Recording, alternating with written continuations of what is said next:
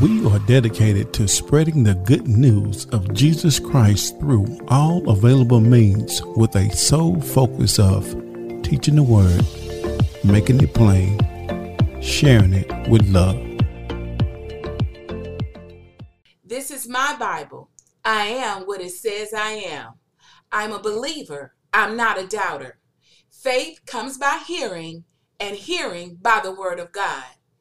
I'm the head and not the tail. I'm above only, I'm not beneath. I'm blessed and cannot be cursed. I shall live and not die, and declare the salvation of the Lord. No weapon formed against me shall prosper. My life is getting better after I've heard and done the word of the Lord. Amen. Amen. Our subject for today is love makes the difference. Good morning, Faith Temple. I'll be reading the scriptures for today. I'll be reading from two different versions from the King James Version and from the Amplified Version. The first scripture today comes from John 13 34 through 35. And the King James Version reads A new commandment I give unto you, that ye love one another, as I have loved you, that ye also love one another. By this shall all men know that ye are my disciples, if ye love one to another. And the Amplified Version says, I am giving you a new commandment, that you love one another, just as I have loved you, so you are to love one another. By this everyone will know that you are my disciples, if you have loved unselfish concern for one another. The second scripture comes from 1 Corinthians 13 4 through 5. And the King James Version reads Charity suffereth long and is kind. Charity envieth not. Charity vaunteth not itself. It is not puffed up, doth not behave itself unseemly, seeketh not her own, is not easily provoked, thinketh no evil. And the Amplified Version reads, Love endures with patience and serenity. Love is kind and thoughtful, and is not jealous or envious. Love does not brag, and is not proud or arrogant. It is not rude. It is not self seeking. It is not provoked, nor overly sensitive or easily angered. It does not take account of a wrong endured. And the last scripture from today comes from John 3 16 through 17. And the King James Version reads, For God so loved the world that he gave his only begotten Son, that whosoever believeth in him should not perish, but have everlasting life. For God sent not his Son into the world to condemn the world, but that the world through him might be saved. And the Amplified Version reads, For God so greatly loved and dearly prized the world that he even gave his one and only begotten Son, so that whoever believes and trusts in him as Savior shall not perish, but have eternal life. For God did not send the Son into the world to judge and condemn the world, that is, to initiate the final judgment of the world, but that the world may be saved through him. May God add a blessing to the hearers, doers, and readers of his word. Amen, amen. Father God, in the name of Jesus, Lord, we thank you on this morning, God. Lord, we invite you in, God, to have your own way, Father God. Lord, we come to you, God, with lifted up hearts, minds, and spirits, God, open to receive, God, that which you have to give unto us today, God. Lord, I just thank you for an opportunity to be here, Father God. Be here with everyone, God, reading and learning of your word, God. Use me on today, Father God. Use these lips of clay, Father God, to bring joy joy, God, to bring understanding, God, to your people, God. Lord, you are welcome in this place. In Jesus' name we pray. Amen and amen. Amen. So, again, our subject for today is love makes the difference. Love makes the difference. Amen. So we start with our uh, our scripture, John 13, 34 to 35, uh, better known as the love commandment loving those that uh, loving those people that are lovable as we may see them or that we agree with all the time or that we are partial to it's easy to love those people but if you are looking at um, at the amplified version that um, April just read, that version of the scripture, you will notice that there's not a, a request that is not put out as a request or a suggestion, but it says it's a command. And so I like the fact that in the amplified version, the way it has is written is there is a period after the command, leaving no room for misunderstanding of what the command is. It does not leave room for adjustments to be made, such as loving those that love you back, or loving those that have good understanding, as we may call it, or are always doing, you know, trying to at least do what's right, or those that even don't have a past. No, it simply says, I am giving you a new command, commandment that you love one another. So the scripture goes on to say, just as I have loved you, so you too are to love one another. So what Christ is saying is the same way that I have loved you, that's how I want you to love one another. So it did not put stipulations on us to receive his love. So at this time he's saying, I, I loved you before you loved you. I, I love you before you loved you. I, I love you even when you don't do right, even when you're unfaithful. I love you. And so Christ is encouraging us, commanding us even to love one another in that same way. So here we uh, we're reminded of the love that Jesus first showed us, the love that he continues to show us. Jesus points out the reason behind us loving one another as he has stipulated here. It says, By this everyone will know that you are my disciples if you have love and unselfish concern one for another. And so by you showing that love, you represent Christ. It's easy to to say something, but now it's time to walk it out. So I can say that I, I love you. I can say that I love my neighbor. I can say that I love, you know, this person or that person. But until I'm able to walk it out and until I'm pushed to the point where that love may be may be at jeopardy, where that love may be stretched, when I may have to love when that person may not be so lovable, or just when I don't feel like loving, when I don't feel, can I go past that? Because that's what Jesus had to do. That's what he did. He went past that. He went past what it looked like. He went past what you looked like. He went past what you were doing. He looked past all that and he loved you anyway. So we say all the time, you know, well, what if I'm what if I'm the only Bible that someone reads? What if you are the way that someone else is able to see Christ? How do you represent him? Are, are you a good representative of, of Jesus Christ? Do you show that love that he's talking about in this scripture? The show of your love one to another is what introduces the world to Christ. Before we ever say a word, when they see how you interact, when they see there should be something different about you. You should be set apart. You ought to stick out in a crowd. Everyone tries to blend, but our love should make us show up. It should make us stand out. Love is what makes the difference.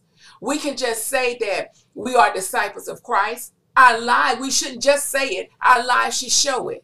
Today we're talking about showing it through love, which is his commandment. He says, This is how the world will know that you belong to me. This is how they will know that you are my disciples and you love me. All by the way you love and show your love and express it one for another. And so we look at how we go from day to day, how we handle people, so to speak, how we interact with people, how we interact even with situations that come up throughout the day. Are we able to stand firm and still show the love of Christ? I'm not saying it won't be a challenge at times, but I'm saying that it can be done because he would not even made it a commandment had he not if it were not able to be done because he's going to give you the strength to do just what he said. And so he command you to do something and then he gives you the strength and the ability to carry that thing out. But you have to be willing to walk in it. You have to be willing to not say anything when you want to say something. You have to be willing to not let your feelings and emotions overshadow what God has set in front of you to do. Our next scripture, is 1 Corinthians 13, 4 and 5 and it's talking about love. And so now we're going to talk about what love is in, the, in these next uh, couple of scriptures. What is love? So it says, love is patient, The Greek word comes from two words meaning long tempered. If you're patient, you're slow to anger, you endure personal wrongs without retaliating, you bear what what with others' imperfections, faults, and differences. So we're not so quick to point out those those faults of someone else or those imperfections in someone else and not looking at ourselves. Not because when you're while you're pointing the finger at someone else, as they say, there's three more pointing back at you. So the more you point out imperfections and faults in someone else, the more it puts you in the light. Because if I'm pointing at you and talking about all the things you don't do and, and, and need to do and all your imperfections and all the differences that you have, while I'm pointing those things out, that means that I'm perfect. I have arrived and I don't have any imperfections. I don't have any faults. And so we know that that is not true. So we have to be more lenient, more enduring, more more long-tempered with other people with our brothers and sisters in the church. We have to be more lenient within our families. We have to be more lenient. We have to be more patient one with another. You give them a chance and room to make mistakes without coming hard on them. So that means that if they mess up, which we all do, if they mess up, if they make a bad choice, you're not immediately pouncing on them and and bringing them down and all that you know what have what have you done to try to to help them along the way? And if you've done all that you could physically do how many hours do you spend praying for them yes i said hours. How long do you spend praying for them? How often do you pray for them? How often do you do that? Have you asked god to to look inside of you and to build up something on the inside of you, maybe that would give you more patience with them. Because one thing I do know, and I have learned that when you ask for more patience, He'll put you in situations that will cause you to have more patience. And so you can't look at it as in, oh, here we go again, or one more time, or I can't believe it's still going on. No, He's perfecting that patience on the inside of you. And so you have to take it as a as a stepping stone, as a learning tool, as your way to have more patience. So how many times have you found yourself in situations not showing the love? Or not not being impatient with other people or, or uh, pointing out faults. How many times have you found yourself not showing love? Well, if you can't answer that, then how many times have you found yourself in need of that kind of love? You don't have to answer. We all have been there and done that. So we've all been in positions where we needed love shown, we needed patience shown with us. Whether we did wrong again knowingly or haphazardly or just did it all, all just off the top of our head, not even thinking. We've all been in a position where we've needed patience shown. We've needed love shown in through the way of patience. And so that's why God has said, commanded us to show that kind of love one to another. Next, it says, love is kind. Kindness is patience in action. The Greek word comes from a word meaning useful. A kind person is disposed to be helpful. Helpful in a sense to where they're willing to help someone else along the way. It seeks no need to look for opportunities to meet the needs without repayment it doesn't, kindness doesn't, I'm going to do this for you because I know you're going to do that for me. I, I help those who are really able to help themselves, and I know that in return, they're going to turn around and help me. When you're kind to someone, you're doing it from your heart. You're doing it from, from the love of Christ. You're doing it that, that that other person may be helped. It's not anything that you're doing to, to boost yourself up. Love and kindness is tender and forgiving. When wrong, they're not seeking out a way to get back at that person. The word used to suggest a person who is gentle. So, kind is a word used to talk about someone who is gentle, who has an ability to soothe hurt feelings, to calm an upset person, to help quiet a practical situation, and be practical in all situations. And so, a person that is able to come and bring the peace to a situation. A person that has that tone in their voice and that way of saying things that even when they don't agree, it's not offensive. Even when they're they're seeking understanding of the way you feel, it's not finger pointing, it's not calling you out, it's not putting you on the carpet. A kind person has a way to come and even express how you may you may have erred in a way but there's a way that you can get things right. And I called to mind about Jesus at the well with the woman that told her all about herself and she walked away the better for it. That's how people should feel when they talk to you, when they interact with you. They should walk away better than when they first started talking to you. They should walk away with a knowing that Christ loves them, even through all they've done wrong, Christ still loves them. This kind of person shows kindness in response to even harsh treatment. Jesus said, And if you do good to those who do good to you, what credit is that to you? For even sinners do the same thing. But love your enemies and do good and lend, expecting nothing in return. And your reward will be great, and you will be the sons of the Most High for he himself is kind to ungrateful and evil men. The kindness of God leads us to repentance. Kindness motivates others toward positive change.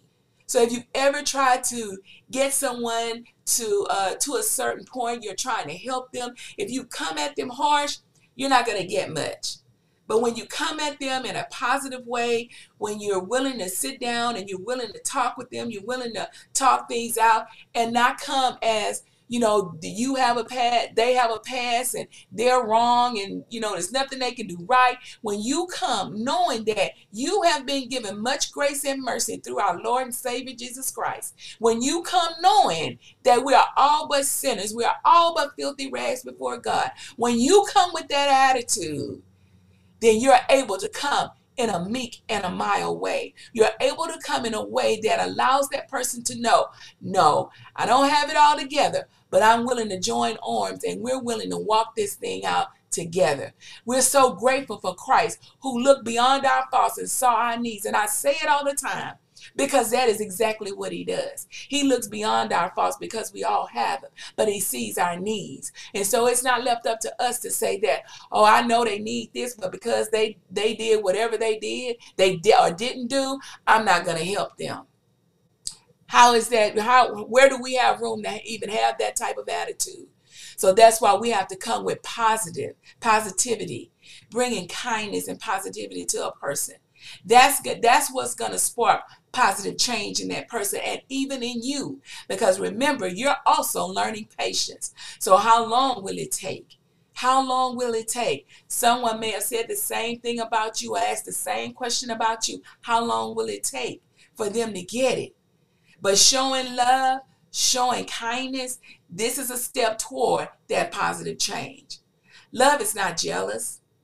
The word means to eagerly desire. The word jealousy means to eagerly desire. And it is used in both positive and negative ways in the Bible. Jealousy, in the negative sense, is related to greed and self selfishness. The jealous person wants what others have. He wants things for himself. He is not too selfish to applaud uh, uh, he is too selfish to applaud others and to celebrate with them. And to he wants all the attention on him. Look at me, look at me. In the family, a jealous husband refuses to trust his wife. He doesn't want to recognize her abilities and contributions. He is jealous of the time she spends with the children or with friends. He wants all of the attention for himself. James says that jealousy is often the source of quarrels and conflicts. When a person is jealous, they are driven to a point to even believe that what someone else has, it should be theirs. Or they should be able to have the same thing that this person has or that person has. Just seeing things and just wanting it just because someone else has it. That is not the way of Christ. The way of Christ is seeing someone with something and rejoicing with them, being glad with them offering praise up to God about, uh, about how He has blessed them. And so, in a negative sense, that's what jealousy brings out. And then, even going as far as to be boisterous about it and brag about it. Love is not proud and is not arrogant. Braggers try to impress others of his great accomplishments in order to make himself look good. And I know we've all heard the the uh, term before that uh, you have to tear someone else down to build yourself up. There's a problem there. That's what arrogant people do. That's what proud people do. But love isn't trying to build up self. Love is trying to build up others. Love is humble, humble in loving other people, humble in loving each other, whether you feel like they deserve it or not, because love is a great gift from God. So he, he's not boastful. He doesn't boast about what he's done.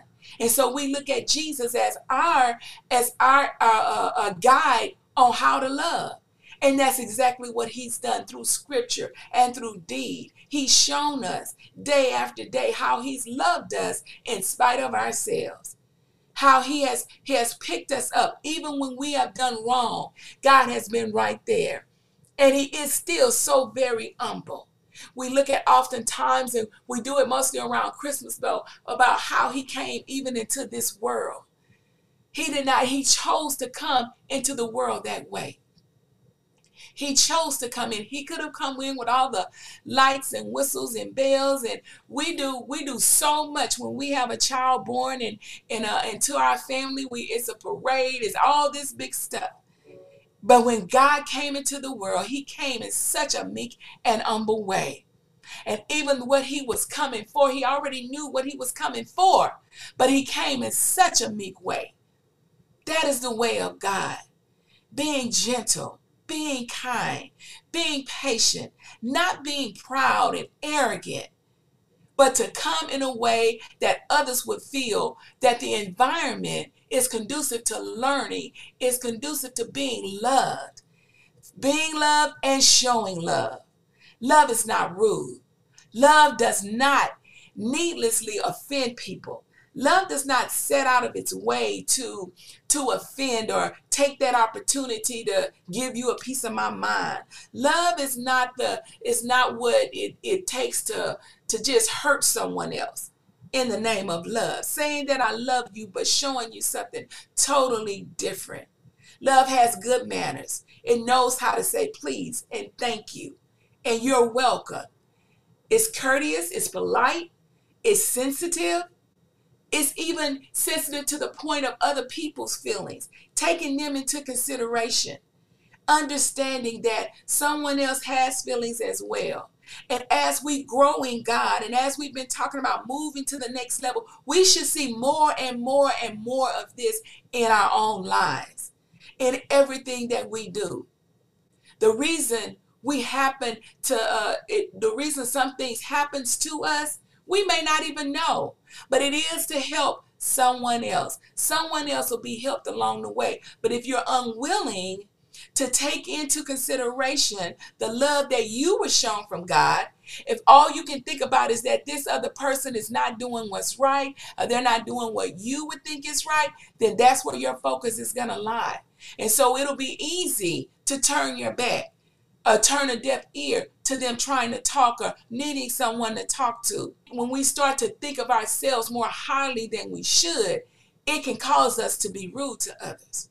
When we start to think that we've got it all together, we can start to be rude to each other. But that's not love. That's not what Christ wants us to show. He wants us to show that brotherly love, one that one that is long patient and long suffering, and one that is kind and not jealous. Love does not seek its own. It's not all about you. You don't have to walk around always with an attitude that um, I, I got to get mine, or, or like I, I have to I have to, you know, make sure that everybody know that I am who I am and all this kind of stuff. You don't have to walk around with that attitude because God's got you. God's got you. You can just relax, rest yourself, learn to be a servant. Jesus Christ didn't come to be served, but he came to be a servant. And in his life, he was the ultimate server. He came to serve others. And so we thank God that he came in the way that he did. He came that you might be served. He was already with the Father, but he saw a need. He saw a need and he stood up. He took account for what needed to be done. And he, he stepped up and he became that sacrifice that we so desperately needed. That's love. Love is what made the difference in that. Love made the difference because he loved. He first loved. He first loved us. Thank God we're trying to catch up. We're trying to catch up and show that love one to another, showing them the love of Christ in everything that you do. You are showing the love of Christ. You should be, you should want to. You should want to let people know that you are a representative of the Most High God, that you serve Him. Love is not provoked, even. The Greek word means to sharpen, stimulate, rouse to anger. It describes as such, it is not touchy. Love does not have a hair trigger temper. Some people make everyone around them sit on edge, like they got to walk on eggshells. They're so easily offended.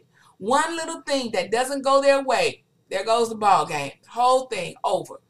They even try to use that temper as to intimidate and to punish others. That's not showing the love of Christ. That's not drawing people to Christ, but it's pushing people away from Christ. And that's not what we what we want to do.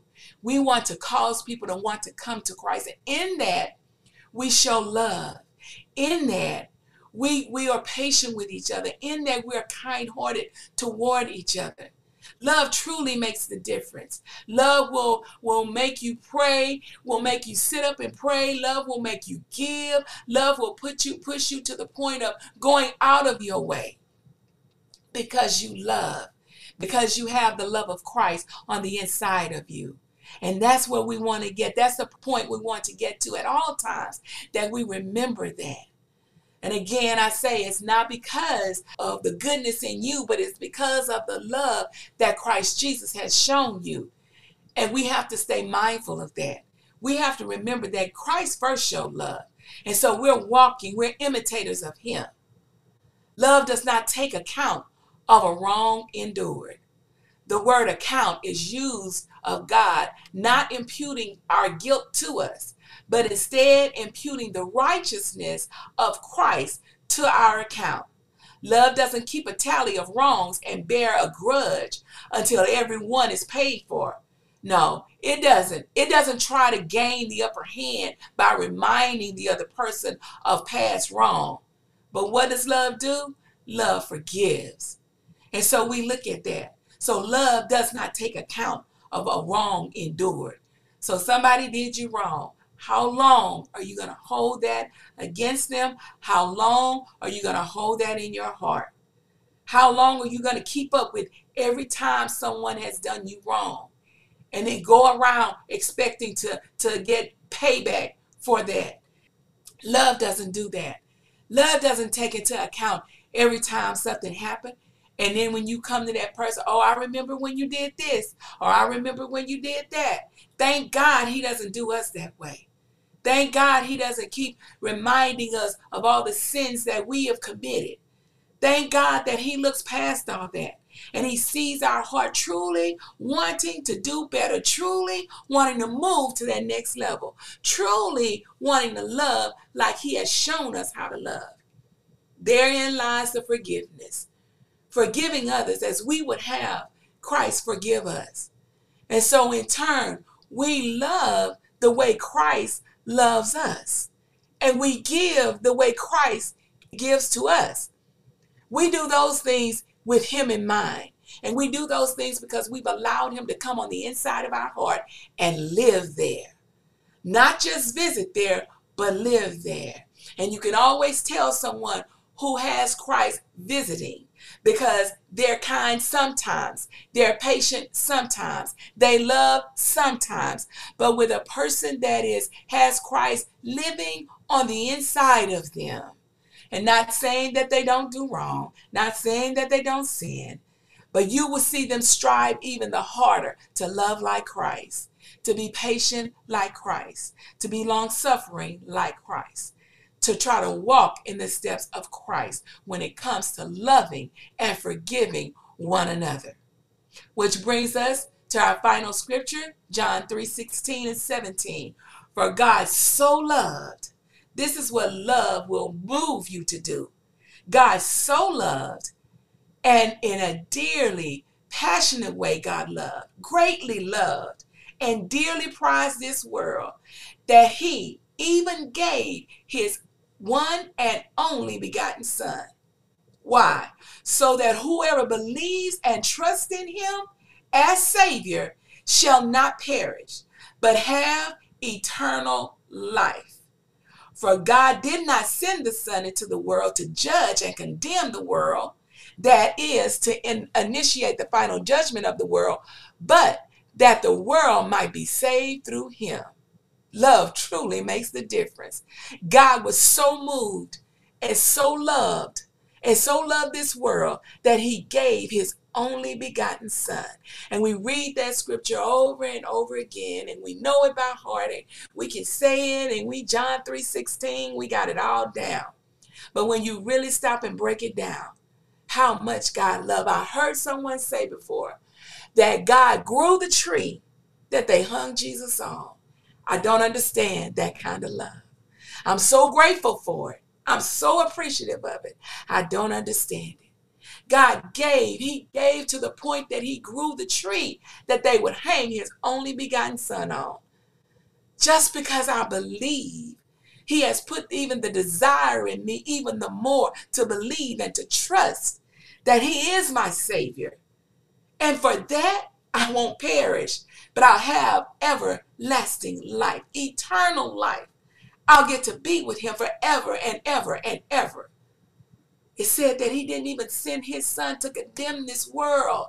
Even in its sinful state, God showed his love. So he didn't even send his son to condemn this world. He sent his son, and the son came that the world might not be lost, but that it would be saved through him. And it was all because of love. It started with love. God loving this world. Before we showed love back to him, he loved us. We got beside ourselves and start to think that, oh, we got this, we got this. And then when we fall flat on our face, God picks us up. Why? Because He loves us. It's our reasonable service to show love, to show love one to another to show love to this dying world because whether they know it or not, that's what they're looking for. They're looking for love. That's what they're looking for. And sadly enough, they're looking in all the wrong places.